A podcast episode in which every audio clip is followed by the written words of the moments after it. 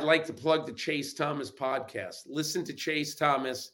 You'll be a smarter sports fan and obviously a much better human being. Matt Chernoff from 680 The Fans, Chuck and Chernoff show here.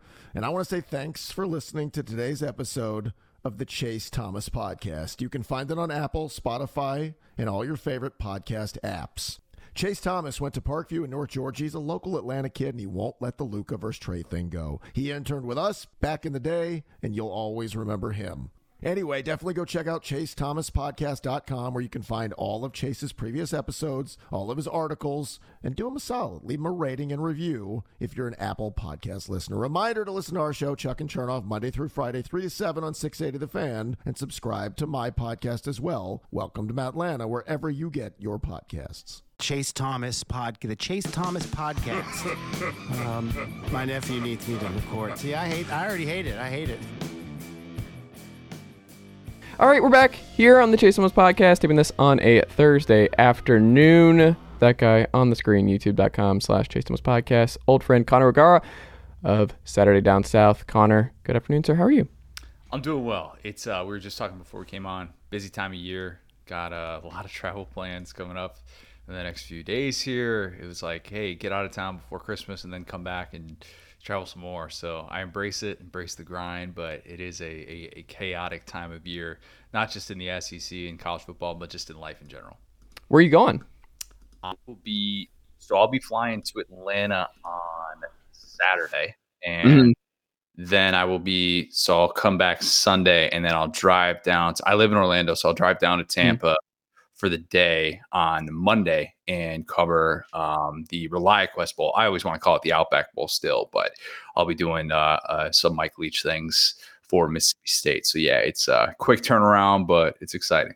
Yeah, we're not calling. I uh, Matt and I talk about this in the football show here. It's just we. It's so stupid because we grew up with it, where it's like we're not calling it this other brand name. It, it, our brand name is the right one from when we were growing up. It's like the Outback Bowl and uh, whatever uh, the Fiesta Bowl, the Tostitos Fiesta Bowl is more of our deal. And it's like, man, it's just different brands. I think it's just more of like they're not short, easy, memorable brands, right? Like if we just switched out the Outback Bowl with the Longhorns Bowl, right. it'd be like fine. But you're like ReliaQuest, okay? These names are just not very good. I think that's the bigger problem. Is not the actual name brand change. It's that the new names are terrible and long and crazy. So it's funny. I was actually talking to a bowl sponsor rep yesterday, mm-hmm. and one of the things and it's from. And I don't want to call call them out because it's from one of those bowl sponsors where you're like, you're probably not going to remember the name. But what mm-hmm. was funny is, and they're relatively new on the scene. Um, you can kind of use process of elimination with all the 42 bowls or however many we have. But mm-hmm. one of the things that we were talking about was how it actually they do that on purpose to get the name recognition kind of out there. And then people mm. are like, what is that? And then if it starts trending on Twitter or something like that, they see it with the, the bowl name association. So they get great value out of people discovering what in the world they are. So sometimes for those obscure brands that you've never heard of, they take over for that ex- exact reason. So all of a sudden you'll associate them with something. That makes sense. I don't like it though. Can I say I that? Either. I don't like it. I don't. I don't like their game that they're playing here, Connor. Um, something that I am very curious about. I want to get your perspective on it because you. We'll get to Tennessee because you and I were both on the Tennessee's beating one of Alabama, Georgia before the season train, and I tried to tell folks it's like it's happening. They're beating one of the two. I think it's Alabama, but they're beating one of the two. And next year, don't ask me about next year. I think they're they're going 0 2 next year against that. Um, that being said, the dogs undefeated, and what I've said uh, to this point is that I'm still betting the field against Georgia.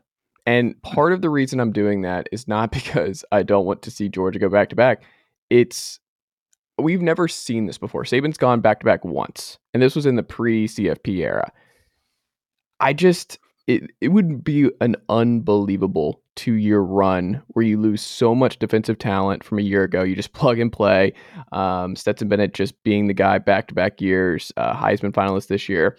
Um, getting the most out of Jalen Carter in both of those games where he just wrecks havoc, kind of like he did against Tennessee in both games. Like that can obviously happen. My gut tells me one of the two he'll be neutralized and Georgia will have to win in a different way. I don't know which one it's going to be. My hunch is Michigan. Yeah, good luck. But there have been games like if you go back earlier in the season, like the Tennessee game hurt. and what he's doing. Yeah, like what if he's not great? What if he's banged up a little bit? Like that's a possibility. What if he's like, I'm gonna be the number one overall pick in the draft. I'm gonna uh, maybe preserve my body a little bit more. I don't know. Character issues, people are saying. Nah. Um, I live in Apopka too, by the way, so I know some Jalen Carter things, and mm-hmm. I know people that knew him in high school. I know people yeah. that played AU basketball with him. Some of the Jalen Carter stuff has been very much blown out of proportion. I'll just yeah. say that.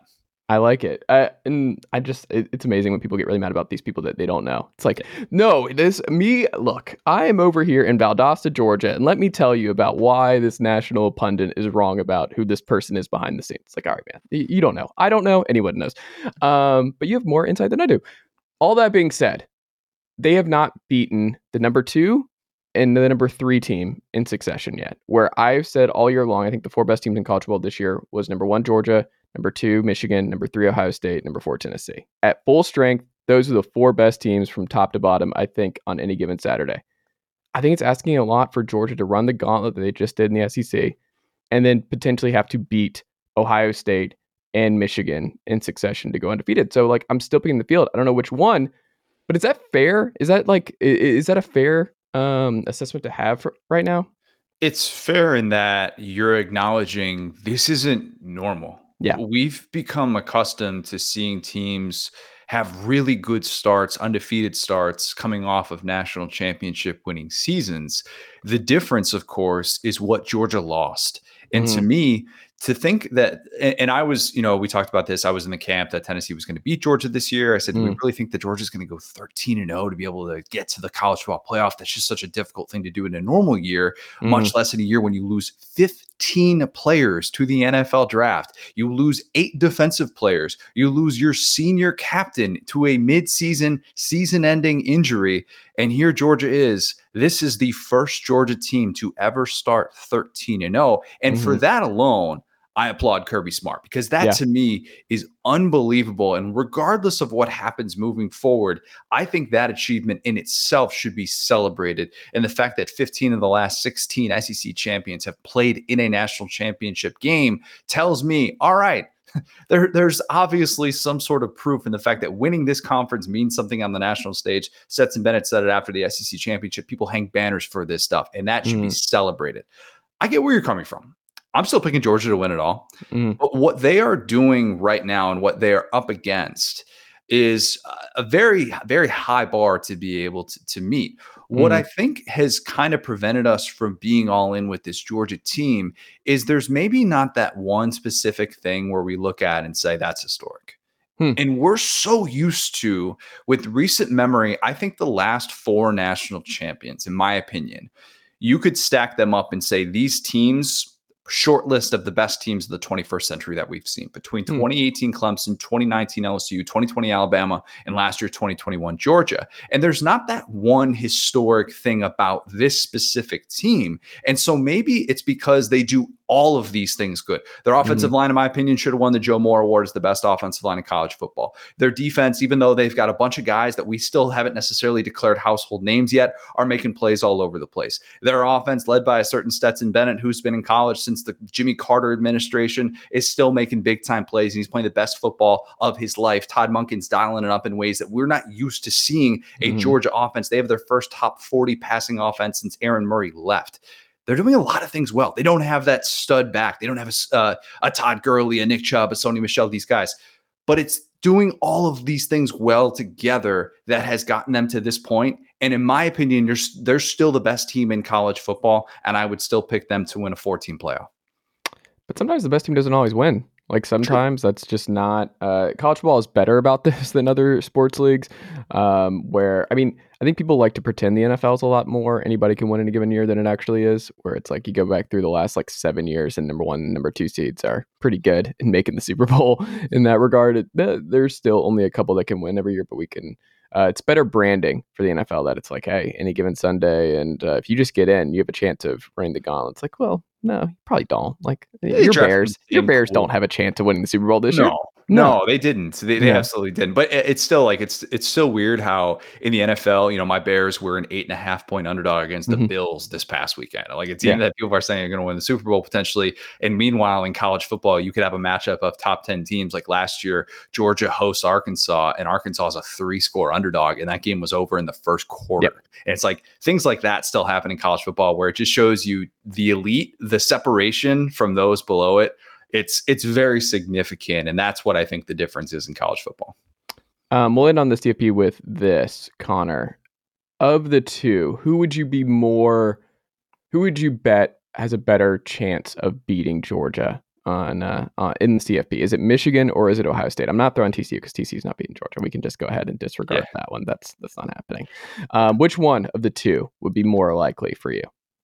I think Ohio State. Huh.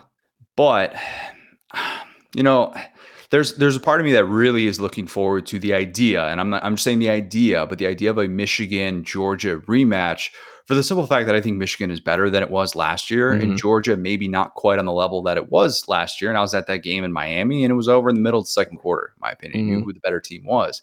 But in terms of the DNA that you need to, I think, at least stay on the field with Georgia, we saw it in the SEC championship where in two different quarterbacks for LSU, Jayden Daniels, who was not exactly at 100%, and then Garrett Nussmeier, whose reps have been limited at best throughout his college career, those guys combined for 506 passing yards.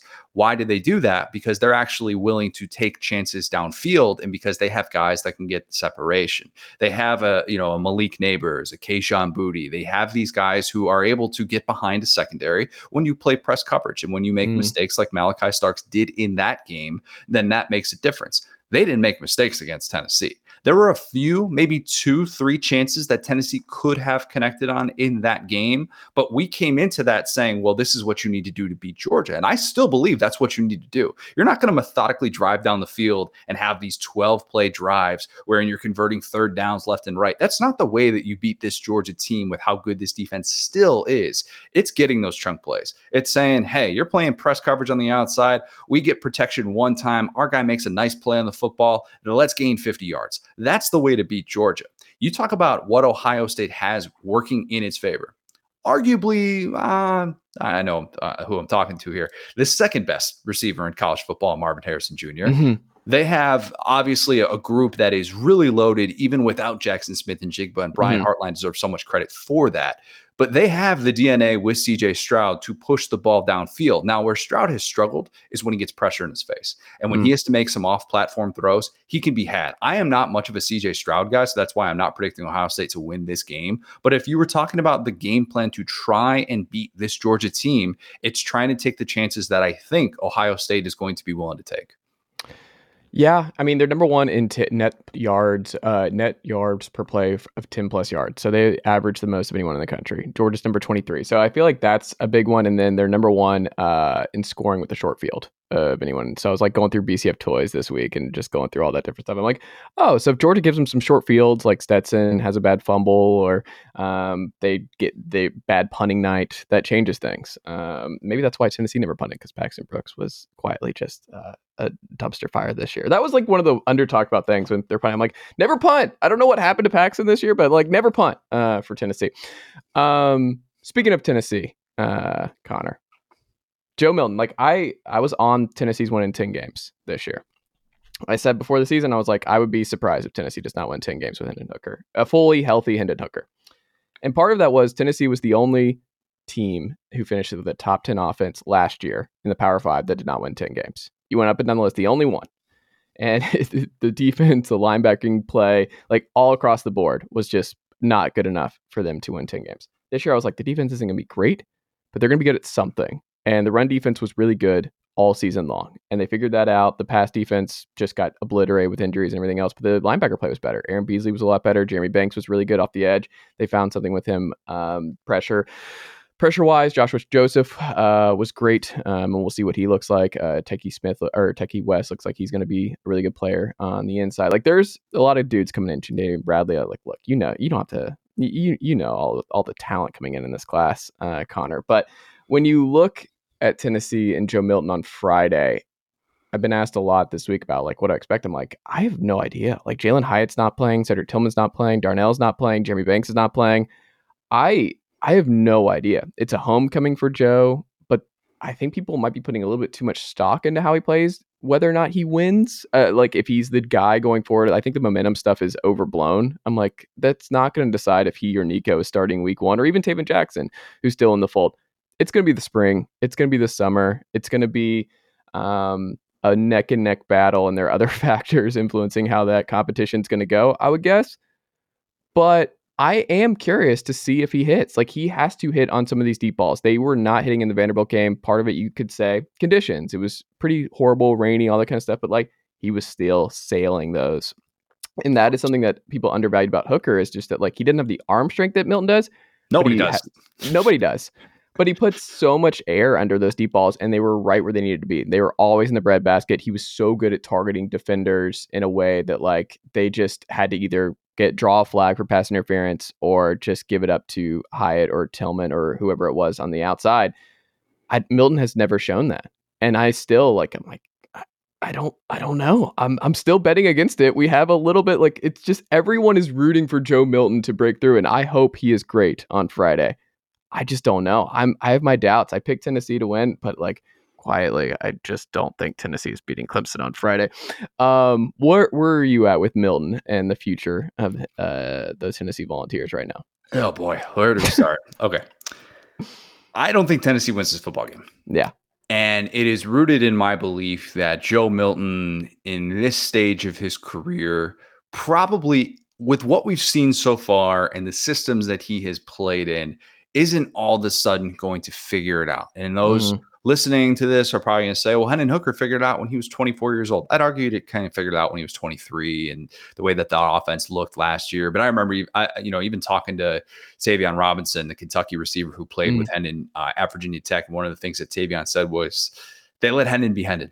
Mm-hmm. And that scheme ended up being something that nobody would have necessarily expected him to play in when he was at Virginia Tech, but it ends up being exactly what Hendon needed. I don't know that there's a scheme for Joe Milton. I, I, I truly don't. And, and I say that as somebody who look and I don't know that we can call it a homecoming because like he's from Orlando. It's it's in Miami. Like I think it's like 45 minutes away. No, is what I read. Not. Is it no. not? Well, I read 45 minutes, or maybe family and friends are living 45 maybe. minutes away. Yeah, that could be. But he didn't okay. go to high school 45. Like it, that's uh, like a three and a half hour drive. But that's that's okay. That's irrelevant.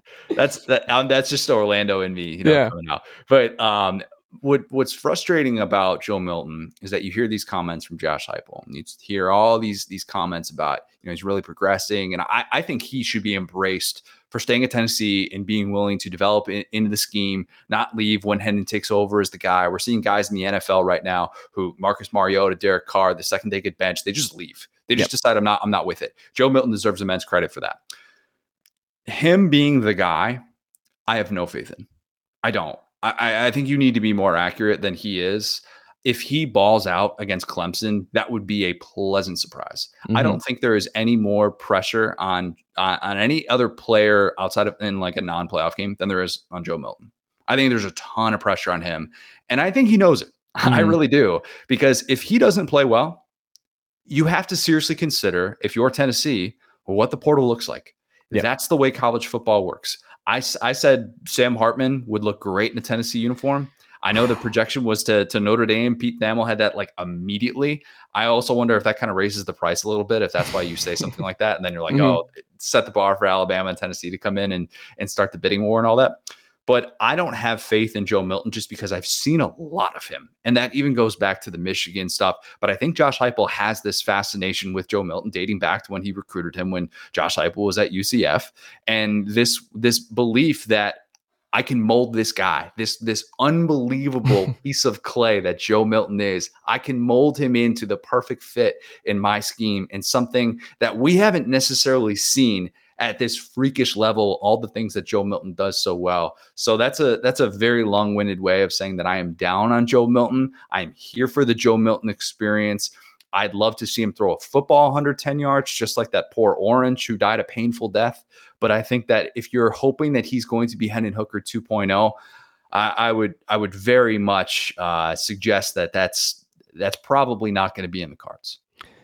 I don't think it's be Hartman, but I do think because Spencer Sanders is not committed yet. Correct? He is not. Com- yeah. Last I saw, I my gut is that Spencer's waiting on uh, the Milton game, where I think he fits a lot of he checks a lot of boxes for Tennessee next year. Um, I think he's someone who would be more um, more likely because they want guys to be mobile. They want guys to move around. Um, they Joe, the weird thing too, he Hendon moves around so much more than Joe. Like he is, he was using his feet a lot more. I don't know why Joe doesn't. He's a much bigger player and he's much more uh, physically imposing. And I mean, it was the I think Tennessee Tech game where he trucked a couple dudes in between, but it's like it's Tennessee Tech. He hasn't shown that he'll do that against uh, the Clemson's of the world. And like you, I just don't think the deep ball is ever coming for him. I don't think he's ever going to be throwing it in a way where he's not taking his receivers' heads off over the middle. I, I don't think that's ever coming, unfortunately. And like that's the this the crappy part is you don't want to just poo-poo this guy who has done the right thing by staying with this program and really committing to Heupel's scheme and playing behind Hendon. He's just been like the consummate pro and teammate. Like he's just so easy to root great. for and has just been so close with Hendon and has been great for Hendon and you're like everyone here in Knoxville wants to see him flourish. And we all have in the back of our mind, it's like, I don't think it's going to happen. And it's going to, it's uncomfortable because you don't want to be right about this. No one in Tennessee wants to be right that it's not going to work for Joe ever. Can I ask you this question? Yeah. So with Hartman, mm. the, the mobility thing, mm. it would be, it would be different obviously than Hendon there are quarterbacks in the portal, Spencer Sanders being one of them, who are certainly more mobile than Sam Hartman. Mm-hmm. When I close my eyes, though, and I picture him in this offense, I don't necessarily worry about that element so much. Mm. I picture how he is more willing than anybody in college football that I've seen in recent memory to hold the football at the mesh point mm-hmm. and stare at those safeties over the top and think, what are you doing? Yeah. What are you going to do?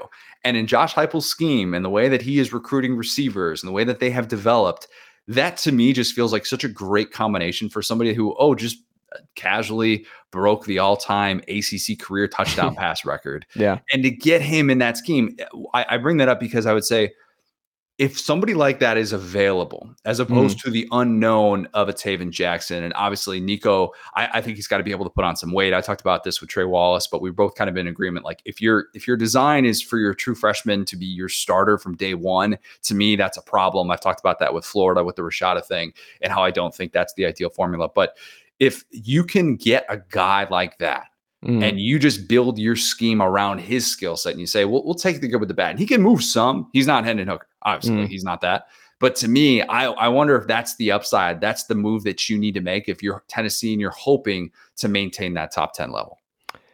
I also think, though, with Sam Hartman, and, and I think part of the reason that you throw, like, Notre Dame was thrown out immediately is just that, like, there's no competition. Like Tyler Buchner doesn't scare Sam Hartman. Like there's no one there. It's like the keys are absolutely Sam Hartman's.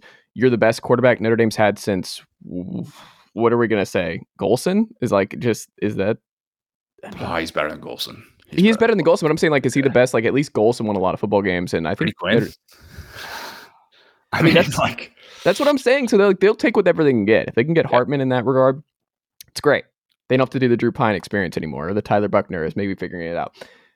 Tennessee, he has to like. I think one of the things that would scare these kind of quarterbacks who have like one final year is they're like, whenever I make a mistake, the Nico chants are coming. Like if I struggle sure. just a little bit, like Nico is there. Like there's a looming five star, best physical, talented quarterback, bet like the most talented quarterback Tennessee's had since Peyton Manning on campus. Like I'm here. He is like you see videos all the time, people being like dapping up Nico. Like even in Miami, like they're just finding him out and just just are excited. Like there is so much. Like I was in the stands when Joe, Joe Milton was overthrowing dudes in the pick game at home two years ago, and they're all just chanting Harrison Bailey because they were all convinced that Harrison Bailey was the guy. I'm old just, enough to remember. Yeah, yep. I'm old enough to remember when Harrison Bailey was all that Tennessee was missing at the quarterback spot. And I just, as someone quite familiar with this fan base, I think there is going to be so much pressure on whoever is starting over Nico sure. right away that I think a lot of these guys are like, I don't know if I want to deal with that. And it's the reality of the situation of just Nico is going to play. Like I don't see a way Nico Iamaleava does not at least end the season starting the Tennessee Volunteers. I think he's gonna he's gonna find his way on the field. He could. He definitely could. And that that that part that you bring up about having the true freshman that everybody wants to see, we've seen in recent memory how that how that absolutely can impact guys. Look at the yep. situation in Oklahoma 2021 yep. with Spencer Rattler and obviously Caleb Williams is his backup this year. The, the way that Clemson fans just felt so much angst with DJ Uiagalelei and knowing that Cade Klubnik, who Tennessee is going to see this weekend, was just waiting in the wings. And Clemson mm-hmm. fans are just like, you got to get this guy in. You got to get this guy in. And I wonder how that impacted Florida's sell of a yeah. portal quarterback and them ending up with Graham Mertz when you're like, really that's it like that's that's the best you could do but it's like all right well you've got Rashada you've got the mm. guy that everybody's talking about this big NIL deal and you know their high price ticket and it's like all right it, it's a ticking time bomb and I do wonder how much that that impacts uh you know the Tennessee situation moving forward and you know if if they're they're just hoping hoping that Milton can kind of be that that in between guy where you know maybe you get four or five good starts out of him. You give time for Nico to be able to gain some weight, or you know we shouldn't dismiss Tayven Jackson. We we shouldn't necessarily assume that he's not going to be the guy. He's kind of the odd man out, understandably so. Right. Like he's he's a little bit of like that like kind of Garrett Nussmeier type thing mm-hmm. right now. Where he's kind of like the in between guy, and you kind of wait and see how that plays out. But yeah, there there are a lot of very interesting variables at play for for Tennessee, and you know who knows how that's impacted by the way that this weekend plays out with Joe Milton, his performance in the Orange Bowl. I would love he's his player comp I remember on 247 was Jordan Love coming out of high school. And I was like, I wonder if he has the Jordan Love makeup. Can you back up uh, whoever it is, Nico or Joe, for four years in college and then just go away as a tr- grad transfer and ball out at like Utah State and get drafted? There you go. That's the plan, Tayven, because I feel really good uh, if he was able to do that. Because like in modern college football, I just Georgia fans don't understand this, I think, going into next year, where it's like they're assuming that it's going to be Carson Beck and then Gunnar Stockton and Brock Vandagriff are all just going to be there. And I, am like, I don't think so. I think Vandagriff or Stockton's gone after spring ball. Whoever's number three in the depth chart is out. Like, oh yeah, no, they're they're gone. So like Tennessee is going to lose one of the three, and let me tell you, it's not going to be Nico. That that is one of the three not. So you're like, is it Joe if he looks like he's behind Nico or even Tayven in spring ball? Like, is it Joe that leaves? But I don't know. I, it will not be those three as the quarterbacks uh, for the Tennessee Volunteers in the fall. Um, you mentioned Graham Mertz. I want to end here, uh, Connor.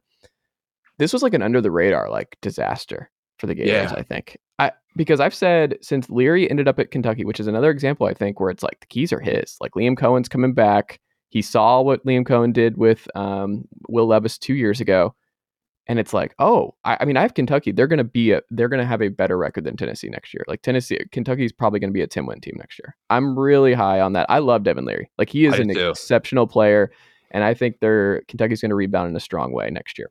Rich Scangarello not in the picture. Like it's gonna be a very different. The doppelganger's back. We're good. Yeah, the, the doppelganger's back.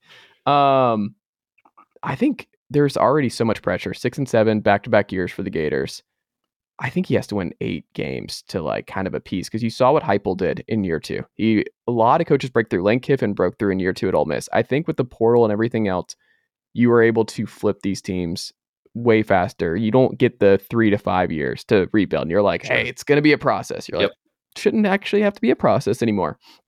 And I, if Graham Mertz is the guy for like six games, seven games, like you open at Utah you open at Utah with Graham Mertz, the Graham Mertz that we saw. Like, I think it's a disaster what happened with Florida. Like, if I'm a Florida fan, I'm terrified. If I'm Billy Napier, man, I, I don't know. I, I'm I'm pretty down on Florida right now. Are you? Yeah. Um, and, and I've defended Napier mm-hmm. a lot, and I think there, there are still some things that can happen with the portal and and some of these spring editions. We'll kind of wait and see that plays out. Maybe they're not even done adding yeah. quarterbacks just yet, and maybe there's this hope. Florida fans are selling themselves on Graham Mertz being Austin Appleby. That's their hope, right? Austin Appleby, who actually lost Tennessee. Mm-hmm. Uh, the hope is that he is bridging the gap for the next talented quarterback and giving Rashada enough time to be able mm-hmm. to develop in the scheme. And there's this hope that he can just give you give you a couple months, whatever whatever it may be, and then you know of good enough play. And then, all right, maybe one bad game, it's Rashada time. Like mm-hmm. that's the the hope for Florida fans. I'm pretty underwhelmed by Graham Mertz, and I'm underwhelmed by Graham Mertz at Florida. That's that's the difference mm-hmm. because if Graham Mertz is going to LSU, or shoot, even if he's going to Kentucky, where Kentucky's got Dane Key, Barion Brown, two stud freshman receivers, we'll wait and mm-hmm. see kind of about Tayvion Robinson if he's going to be coming back too. But if he's going to a situation like that with great surroundings, I'm like, all right, this is Mhm. exactly what he needs. Get him away from that Paul Chryst offense, whatever you want to call it. Get him to a place where you can actually throw the football downfield. It's not just run the ball, run the ball, run the ball, playing 20, de- 20 degree weather in the last month of the season. All right, let's see it. This guy was the U.S. Army All America MVP in 2019 for a reason. Let's let's see Graham Mertz fully unleashed. But he went to Florida. and Billy Napier's scheme in year one, it didn't give me a ton of confidence from him as a play caller. Mhm. Florida fans know it. And I'm not sitting here saying like wholesale changes need to be made. He's he's in over his head. It's never going to work. If you're dismissing Billy Napier right now, to me, I think that's premature. I think people look way too much into year one results. History tells us that it's really just not a good barometer for success or failure. Like Mhm. what, what happens in year one. Year two is different. Year two is different. If you can't get quality quarterback play, and if we're still asking these questions at the end of the year about your play calling, and if we're still still talking about your lack of depth at receiver, which they dealt with a ton down the stretch, in part because of opt outs, in part because the cupboard was a little bit more bare than people care to realize. But if we're still asking these questions at the end of year two, that's bad. That's real bad. And Scott Stricklin, while I don't think he's going anywhere anytime soon, usually don't get to make like three football hires, Mhm. you know, and, I don't think he wants to do that at all. So I think that's the the big question that we have moving forward. I'm still holding out hope that Billy Napier is going to show that he has the right vision. He beefed up the support staff. He's got different temperament than Dan Mullen and Jim McElwain and even Will Muschamp. And he's kind of the temperament that they need to be able to maximize those new resources that they just got. But man, I, I have some questions. I have some serious long term questions about the direction of the program, and if Billy Napier is going to be the guy that that many thought he would be when he was hired to take over, uh, just a, a, a very kind of messy, sticky situation. What do you think right now with this roster? Do you think they win seven games, eight games? What do you Yeah. think this is? I think they're a seven and five team next year. I, I had them seven and five this year. Mhm. And so, I, like when they beat Utah, it, and it, it like in, in hindsight, and even in real time, it kind of felt like, oh man, that set the bar real high for a team that mm-hmm. I think has some issues. Like their best plays of those games were like Anthony Richardson doing crazy off-platform things, where you're just like, all right, this wasn't really the scheme though, and if Cam Rising doesn't throw that pick in the end zone, we're having such a different conversation about Florida and their season as a whole. But the the issue that I have with saying like, oh, they're just going to be in the same exact spot. I think they're going to do a ton of heavy lifting in the portal. I think Billy Napier knows it. I think he knew it in spring when he made a sort of public call to get more guys to come to Florida in the portal. And I think after seeing the way that it played out in year one, he knows he needs to rely on that more than ever and they need to be able to address some serious issues. They don't have anybody that can bring down the quarterback, which was such a major problem for them, especially in that game against Florida State, where Jordan Travis just ran all over them. But I, I think that they have some very obvious areas of weakness. I still, the early projection, and that's if they do some heavy lifting in the portal, I'd be more willing to say that they can be an eight and four team. But I still need to see a lot more. And I'm more on the belief like this, yeah, probably like a seven and five team going into this year. It doesn't help. You mentioned Florida State. They've passed them. They just beat them. Like they got over the Look at Florida. everybody hump. around them. Look at Yeah. everybody around Florida right now, at Georgia and Tennessee, and what it's doing, and, and Florida State is doing what it's doing, and the the, the angst that's there with Florida Mhm. fans, man. Like, gosh, like LSU winning the, the West in year Miami's one. top three recruiting class. Yeah, Miami's doing what it's like. The Florida angst is high right now, and and, And it's it should. surroundings. It should be. It absolutely should be. I um I, I think Florida State turned the corner. You talk about the portal. Do you know who's kicking everybody's tail in the portal? Florida State. Yeah, Like that's not a good look for Napier either. It's like Florida State's getting these guys. I mean, they've got every tight end in the portal. It seems like so they, Bell, they've yeah. beaten Tennessee. Bell. Yeah. And the kid from Shorter, what's his name? McCormick is that his name? Uh, sure. Yeah, he's gonna probably be a good player. Uh, and I only say that because Tennessee was uh, meeting with him, and you know if Tennessee wants him on offense, then he's probably gonna be a good player. Um, and also Georgia, stop taking these receivers that you're not going to use, like Ra Ra Thomas. They'll use Ra Ra Thomas. Oh my goodness, just a waste of time. Rah rah. What are we doing? Uh, just oh, your destiny was to fill the Javante Payton role next year as a gap year for Nathan Laycock. Like, what are we doing, rah rah? I don't know who got in his ear, but like, uh, which one's wide receiver you and which one's tight end running back you? You knew where the answer True. was. You gotta. True. yeah. I, I liked that fit in, in Monken's scheme and, and the way that they're going to be able to use him. Somebody who obviously understands playing in zone coverage Mhm. and being able to because that that's the way that teams are going to start playing Georgia a little bit more now because they're not going to want to have one on one coverage with Brock Bowers or, or somebody like that. So I, I I like the fit a little bit more so, and they're not teams are just going to like load the box and then play like press man with you know t- with Georgia having two receivers on the outside. You kind of have to play him zone with with the scheme that Monken has. But I get it; they haven't had that wide receiver talent. Like I was, who was I talking? I was talking to Jadon Haselwood about this, mm. and uh, and Jadon said something like yeah, like I mean, because he's from from Atlanta, mm. and you know he came down he came down to Georgia or Oklahoma, and he's like kind of looked at that Georgia offense and like receivers. Mm-hmm. Uh, I'd rather go to Oklahoma. Yeah. And obviously things have changed there. But for I mean, that's still the the thing that Georgia is trying to break through and be able to have those guys. But I, I'd love the, that addition for for Georgia. And even if he would have gotten more volume with Tennessee, it's kind of nice to be like for Raul Thompson to like, all right, I'm going to a pro style scheme. I'm gonna have a ton of eyeballs on me. I thought it made sense. Obviously, it would have made sense if he went to Tennessee too. What was your favorite Blaylock uh, reception this year for the Dogs? Cox, what was he torn his ACL like three times? I don't so, know, man. I have yeah. a buddy. Uh, mm-hmm. he's, he's been more involved. I have a buddy, uh, buddy who's a Georgia fan, mm-hmm. and he did the the Dominick Blaylock prop mm-hmm. for Saturday for first touchdown. You want to guess what what those betting odds are? What is it? it's plus five thousand. Oh my god! and he's like, if I hit this, it makes my day. And he's like, snap count is up. Like that's one of those flyers that you just randomly take. But yeah, yeah Dominick Blaylock I still forget that he's on the team because I mm-hmm. still remember watching. it. Was it 2018 SEC championship? I remember watching that, being like, "This guy's going to be really good." Mm-hmm. And it's like, oh, he's he's year five. He's had like three medical red shirts. I, I hope the best for that kid, but man, he needs a new pair of knees. And Rosemy-Jacksaint like, what a catch in the end zone against Tennessee. He's broken through, and it's like, oh wait, that's that was a that was a, that was Smith, a kind of same thing. Yeah. yeah. it's the same thing. I just I don't get it. Um, but they don't they don't have to. They have the luxury of just every great tight end is just like, yeah, we'll we'll go to Georgia, and then right. we're gonna just hit people over and over again with our wheel routes with our running backs and just kill you in the flat, and there's nothing you can do. Um, hire Todd Monken as your next head coach would be my uh, letter of recommendation to all of college football. Stop the madness. Let's get James Coley back in there and get Georgia football back. That. Yeah, that's uh, that's what I would want. Uh, many are many are saying that that would be the best uh, avenue for Georgia football. Connor, what can, can, the good folks check out from you on the podcast and uh, website front this week?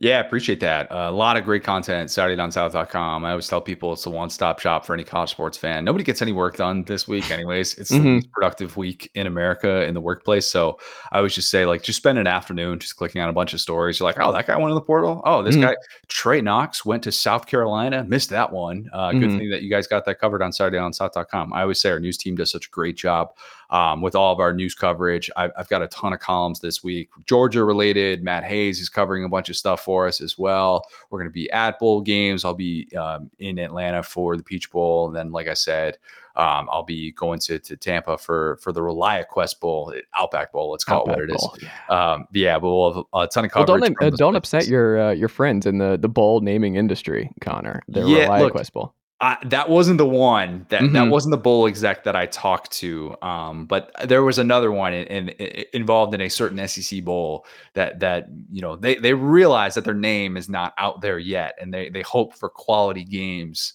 Uh, we'll save that conversation for for off air of, of which bowl that that was. Um, but yeah, you'll definitely know who it was. Um, but yeah, we have a lot of great coverage. SaturdayDownSouth.com, Saturday Down South podcast, cranking out episodes. Um, it's a busy time of year, but man, I, I love it. Bowl season is it's fast. I don't get much sleep, but mm. you know, you can sleep when the season's over. There you go. Connor O'Gara, thank you as always, my friend, and we'll have to check back in again soon. Awesome. Appreciate it, man. This is Ben Ingram, radio voice of the Atlanta Braves, and I'm here to tell you that you've reached the end of today's episode of the Chase Thomas Podcast. As a friend of the podcast, I'd like to say thank you for listening to today's episode and hope you return for the next one.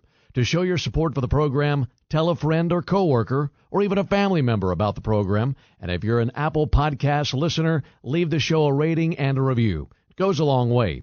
That'll do it for me. But don't forget to listen to myself and the rest of the team at 680 The Fan and the Braves Radio Network this season. Go Braves!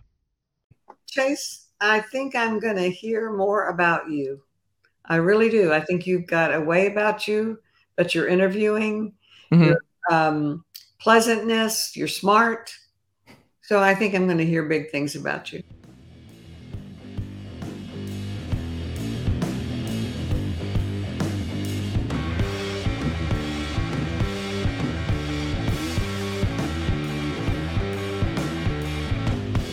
Nicely done, nephew. Chase Thomas Podcast. Hell yeah.